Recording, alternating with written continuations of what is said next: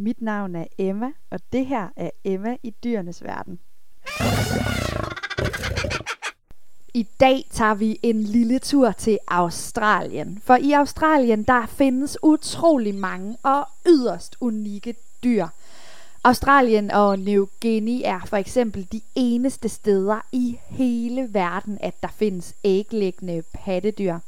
Og æglæggende pattedyr, de er altså temaet i dag. Alt i alt så findes der fem forskellige arter af æglæggende pattedyr, og vi kommer faktisk forbi dem alle sammen i dag. Som øh, det antyder i betegnelsen et æglæggende pattedyr, så føder de altså ikke levende unger, som vi ellers kender det. Men deres unger, de får altså stadigvæk øh, mælk og alt, hvad der nu ellers hører til at være en pattedyrs unge. Men alt det der med mælken, det vender vi altså tilbage til øh, hos de forskellige arter. Vi ligger ud med det æglæggende pattedyr, jeg tror, at flest af os kender. Det kan være fordi, at øh, vi har set dem på tv. Øh, for eksempel øh, er jeg vokset op med et af de her dyr på Disney Channel. Vi øh, skal nemlig have fat i næbdyret. Næbdyret er et meget unikt dyr. Ikke kun fordi, at de ligger æg, men også særligt, når vi tager et kig på deres udseende. Næbdyret er udstyret med et andelignende næb, svømmehudsfødder og en bæverlignende hale. Og faktisk øh, så skabte næbdyrets udseende vildt meget forvirring og skepsis, da de første gang blev opdaget af nogle europæiske opdagelsesrejsende. Simpelthen fordi de så ud til at være sådan en mærkelig hybrid af flere forskellige dyr. Da det første næbdyr eksemplar blev sendt tilbage til Europa i 1799, troede mange altså, at det var et værre fupnummer. Et falsk hjemmeopfundet dyr, som slet ikke fandtes ude i virkeligheden. Det var allerførste gang, at man nogensinde så et pattedyr med næb. Man fandt heller ikke øh, bæver i Australien, og så var det altså også øh, underligt, at de lagde æg. Og faktisk så tog det flere år for forskere at bekræfte, at det faktisk ikke øh, var et fupnummer, og at næbdyret var et rigtigt dyr. Og så tog det altså endnu længere tid at forstå både biologien og adfærden. Og det er altså stadigvæk ikke det hele, man helt har forstået i dag. Og så er det altså ikke kun det faktum, at de ligner et eller andet skørt fabeldyr, og at de ligger æg, der gør dem virkelig specielle. For de er faktisk også i blandt nogle af de eneste giftige pattedyr i hele verden. Hannerne, de har øh, nogle giftige pigge ved bagbenene, og man antager, at den er udviklet som en eller anden slags forsvarsmekanisme. Men det er altså en af de ting, man stadig undrer sig over i dag, og også øh, hvorfor man kun finder dem hos hannerne. Primært er de her øh, giftige pigge fremtrædende i paringssæsonen, så man går ud fra, at de må have noget at sige i kampen om at få en mage. Men det her med mager, det vender vi altså lige lidt tilbage til. I dag der tager vi det i en lidt anden rækkefølge, end vi plejer, for typisk så har jeg allerede på det her tidspunkt fortalt jer om øh, dyrets habitat. Men øh, bedre sent end aldrig, som man siger. Næbdyret de findes altså kun i det østlige Australien og er tilpasset livet i ferskvandsmiljøer. Og så finder man dem øh, altså i en øh, række forskellige levesteder, øh, blandt andet øh, floder, vandløb og søer. De foretrækker klart, lavt og langsomgående vand med masser af bundvegetation. Og så er de altså også øh, ret territorielle dyr. Et næbdyrs øh, territorie kan variere en smule i størrelse. Det kan være et par hundrede meter, og faktisk helt op til flere kilometer stort. Næbdyr de lever i huler, som de graver ned i flodbredden eller under trærødder øh, tæt ved vandkanten. Og så er det altså et karnivordyr, og som vi har været omkring øh, før i tidligere afsnit, så betyder det altså, at de spiser kød. Godt nok så vil jeg ikke øh, betegne øh, næbdyret som et eller andet glupsk rovdyr. De lever øh, primært af at spise små, virvelløse dyr, insekter, krabstyr og orme. Og så synes jeg altså, deres jagtteknikker er en lille smule blæret. Næbdyrets næb er nemlig ret specielt og meget essentielt i deres jagt på noget at spise. Næbdyret er udstyret med specialiserede receptorer, der hedder elektroreceptorer, som hjælper den med at opfange, hvor der er byttedyr til dem. Og det er altså ret smart, for når de svømmer rundt nede øh, under vandet, så sweeper de altså deres næb frem og tilbage langs øh, bunden, og der kan det altså godt være sådan en lille smule mudret. Men de her elektroreceptorer, de registrerer altså bevægelse og muskelsammentrækninger, hvad der nu ellers lige skulle være at registrere fra byttedyrene, som næbdyret her kunne være interesseret i at spise. Lige så snart, at de har fundet et byttedyr, så graver de det altså frem med deres næb og begynder at spise. De har ikke deciderede øh, tænder, men deres øh, næb fungerer altså lidt ligesom sådan et andet næb, hvor der er øh, sådan nogle plader, de kan gumle det lidt med. Og så synes jeg altså, at det er ved at være tid til, at vi tager ungerne og paringssæsonen. Typisk så finder næbdyrets paringssæson sted i de australske vintermåneder mellem juni og oktober. Og næbdyrene de finder altså sammen i par, men er langt fra monogame dyr. Man ser altså en gang imellem, at både hannerne og hunderne faktisk parer sig med flere forskellige partnere i løbet af en paringssæson. Hannerne de har flere forskellige teknikker, når det kommer til at imponere hunderne. Han kan både finde på at synge små sange for dem under vandet, svømme og bide hende i halen. Og så tager de altså sjældent nej for et svar. Så han kan også sagtens finde på bare at blive ved med at jagte hende nede i vandet, indtil hun går med til at parre sig. Når det endelig er lykkedes ham at imponere en hund, og æggene de er blevet befrugtet efter parring, så lægger øh, hunden mellem et og tre æg i en lille hule, hun har gravet sig langs vandbredden. De er rigtig dygtige til at grave, og det øh, hjælper de her svømmehudsfødder altså øh, ekstremt meget med. Når hunden her, hun har lagt sin æg, så vikler hun øh, halen rundt om æggene, og så ruer hun dem øh, faktisk ikke ret længe. Der går cirka 10 dage, før de klikker. Og skallen på de her æg, de er altså øh, lidt mere sådan læderagtige, end de er hønseægsagtige. Så det er ikke æg, der er hårde og øh, sådan skulle ud af som en lille bitte næbdyrs unge. Når næbdyr ungerne her, de kommer ud af æggene, så er de blinde og helt hårløse. Og så er de altså også meget afhængige af deres mor det første stykke tid.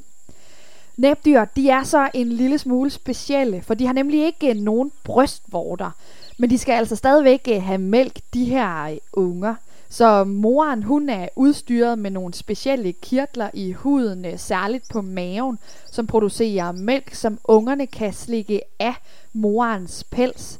Og det er altså også her fortællingen om, at næbdyr, de sveder mælk, kommer fra.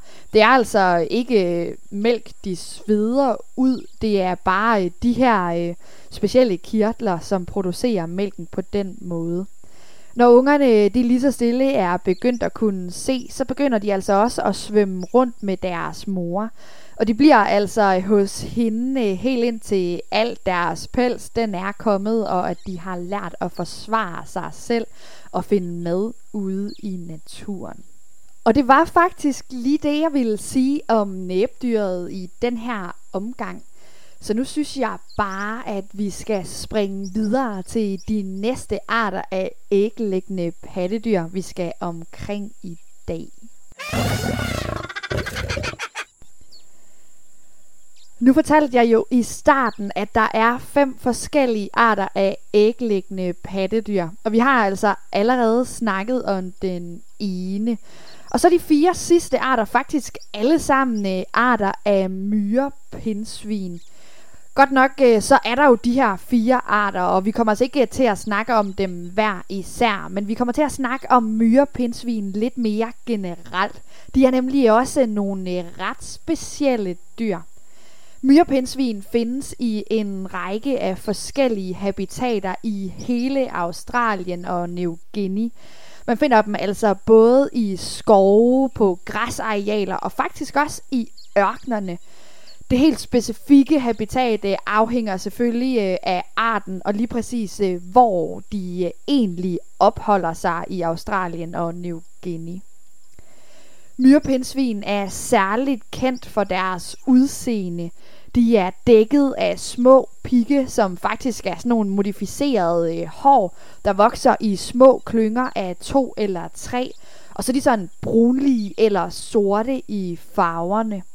Piggene her, de er en vigtig forsvarsmekanisme for myrepindsvin og beskytter, beskytter dem altså mod øh, rovdyr. Og så kan myrepindsvinet altså også rulle sig sammen til en kugle, der hjælper med at beskytte dem endnu bedre. Det er lidt ligesom vi kender det fra øh, de almindelige pindsvin, vi har herhjemme. Myrepindsvinet har en lang og meget smal snude, der nærmest øh, kan ligne sådan en slags øh, lang tryne, som de bruger til at lede efter insekter. Og det er altså insekter, der udgør størstedelen af myrepindsvinets kost, og dermed gør det altså også øh, myrepindsvinene til insektivore dyr. Snuden øh, er ligesom næbdyrets næb dækket af de her elektroreceptorer, som øh, gør det muligt for myrepindsvin at registrere deres byttedyr øh, også neden under jorden. De har ikke øh, nogen tænder, men har en virkelig lang og klistret tunge, som de bruger til at øh, fange for eksempel termitter. Dyret i sig selv bliver ikke specielt langt. Alt efter arten, så er de mellem 30 og 45 cm lange. Og tungen her, den kan altså blive 18 cm. Så det er faktisk lige før, at myrepindsvinet også sagtens kunne have fået plads i vores afsnit om dyr med lange tunger, vi øh, havde øh, en gang sidste år. Myrepindsvin har bitte små ører og bitte små øjne, og så ser de altså virkelig dårligt. Derfor bruger de altså lugtesansen til at navigere, så den er virkelig godt udviklet. De har også meget korte ben, som til gengæld er udstyret med virkelig kraftfulde kløer, som den bruger til at grave efter insekter eller til at lave huller. Og så går de altså også virkelig, virkelig skørt. Og jeg synes, det er en lille smule svært at forklare det med ord. Det havde været meget nemmere, hvis jeg bare kunne vise jer det. Men i stedet for at flytte et forben og et bagben øh, sammen, som man normalt ser det hos firebenede dyr, så flytter den altså begge forben på én gang og begge bagben på én gang, og så er det altså på skifte forbenene, og så bagbenene, og så forbenene, og så bagbenene. Og hvis man går ind og finder videoer af det på YouTube, så lover jeg altså, at man ikke bliver skuffet. Noget af det, myrepindsvinet også er særligt kendt for, er deres levealder. Myrepindsvin, de kan nemlig blive virkelig gamle. Faktisk så kan de blive intet mindre end 50 år. Det er ikke altid, at de bliver 50 år gamle ude i naturen. Det afhænger virkelig meget af, hvor meget føde der er tilgængeligt, og hvor mange trusler de lige møder på deres vej. Men øh, i de zoologiske haver rundt omkring i verden, hvor man har myrepindsvin, så kan de altså også øh, nogle gange faktisk blive ældre end 50. Men de her øh, 50 år er en øh, rimelig almindelig levealder øh, for myrepindsvin i fangeskab. Nu nævnte jeg jo tidligere, at de findes i en lang række af forskellige habitater. Udover det, så er de altså også virkelig gode til at tilpasse sig lige der, hvor de bor. De har en øh, meget lav kropstemperatur, og det mener man altså hjælper dem med at spare på energien, ligesom vi har snakket om hos øh, dyr tidligere. Og det resulterer altså også i, at de kan overleve i en lang række af forskellige temperaturer. Og så er de altså også sagtens gå i sådan en slags dvale, der minder lidt om et øh, hi, som nogle dyr jo går i, når det engang imellem bliver nødvendigt. Helt generelt, så er myrepindsvin solitære dyr og bor altså helt alene. De finder kun sammen i paringssæsonerne, som ligger øh, samtidig med næbdyrets i den australske vinter. Hannerne her, de er også øh, ret ihærdige og kan altså også finde på at forfølge hunderne nogle gange i flere uger, indtil at hun er klar til at parre sig. Og så ved jeg godt, at jeg sjældent, det, ja, altså måske faktisk overhovedet ikke øh, endnu i hvert fald, har snakket om kønsorganer på podcasten. Men i dag, der er jeg altså nødt til det. Jeg kan ikke øh, udskyde det længere. Kønsorganerne hos øh, de her myrepindsvin er nemlig virkelig, virkelig specielle. Hans penis øh, har intet mindre end fire penishoveder, og under parringen så bruger han altså to af dem samtidig. Hunderne har nemlig øh, to livmødre, øh, som hver har en enkelt æggestok. Udover det, øh, så har hunden altså også en punkt, hvor hun ruer æggene i, når de er blevet lagt. Og lidt ligesom med næbdyret, øh, så går der sådan en 10, øh, nogle gange op til 22 dage, hvor æggene de bliver rodet nede i pungen. Og øh, så klækker de altså hernede, og de første par måneder efter, at ungerne de er kommet ud af æggene, så opholder de sig altså nede i pungen på deres mor. Nede i pungen, der får de selvfølgelig mælk fra deres mor, og den er både rig på fedt og proteiner, så de virkelig kan vokse godt. Ungerne de bliver født helt uden pigge, men begynder altså så småt at få dem efter 45 til 55 dage. Og så snart at de altså er begyndt at have fået i hvert fald bare lige et par af de her pigge, så øh, er det altså ikke altid, at moren hun gider beholde dem nede i sin pung. Og det forstår man måske i virkeligheden godt, fordi den her pung, den altså er placeret nede på maven. Så øh, tager hun dem altså ud af pungen, og øh, så efterlader hun dem faktisk en gang imellem øh, heldigvis på et sikkert sted, mens hun går ud og finder lidt at spise. Og så kommer hun tilbage og sørger for, at de altså lige øh, får lov at komme ned og få lidt mælk. Men lige pludselig, så stopper moren her altså med at producere mælk. Og så begynder hun øh, at tage ungerne med sig ud for at finde føde, så de kan lære alle de her helt essentielle ting for at kunne klare sig på egen hånd. Og lige så snart, at øh, myrepindsvin ungerne her, de har lært at finde mad selv, og passe på sig selv og beskytte sig fra fjender, så begynder de altså at søge ud øh, og klare sig helt alene, og begynder altså deres liv som et solitært myrepindsvin. Og med det, så tror jeg faktisk, at vi siger tak til de æglæggende pattedyr for den her gang. Jeg synes selv, det var virkelig spændende at læse op på dem, for det er nogle virkelig unikke dyr. Så jeg håber, at I har synes, at det var mindst lige så spændende at høre med om dyrene i dag.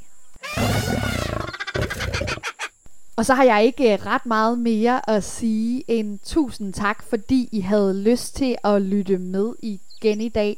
Det gør mig så glad, at øh, der faktisk er nogle andre end mig, der synes, at dyr er virkelig, virkelig interessante. Hvis I er nysgerrige på at se, hvordan dagens to ægliggende pattedyr de ser ud, så bliver der altså lagt billeder op af dem på min Instagram, og I kan altså også følge med øh, inde på Facebook. I kan søge på Emma i dyrenes verden begge steder, så skulle jeg meget gerne dukke op til jer. Har I lyst til at hjælpe podcasten og hjælpe mig med at få spredt ordet, så kan I jo fortælle nogle af jeres dyreglade venner, at øh, den findes. Og ellers så hjælper det altså både at øh, trykke følg på den platform, I nu øh, lytter med på, og hvis det er muligt, så må I meget gerne øh, give øh, podcasten her et lille like eller et par stjerner, I synes passer godt til den. Tusind tak for jeres støtte, og så glæder jeg mig til, at vi ses igen i næste uge.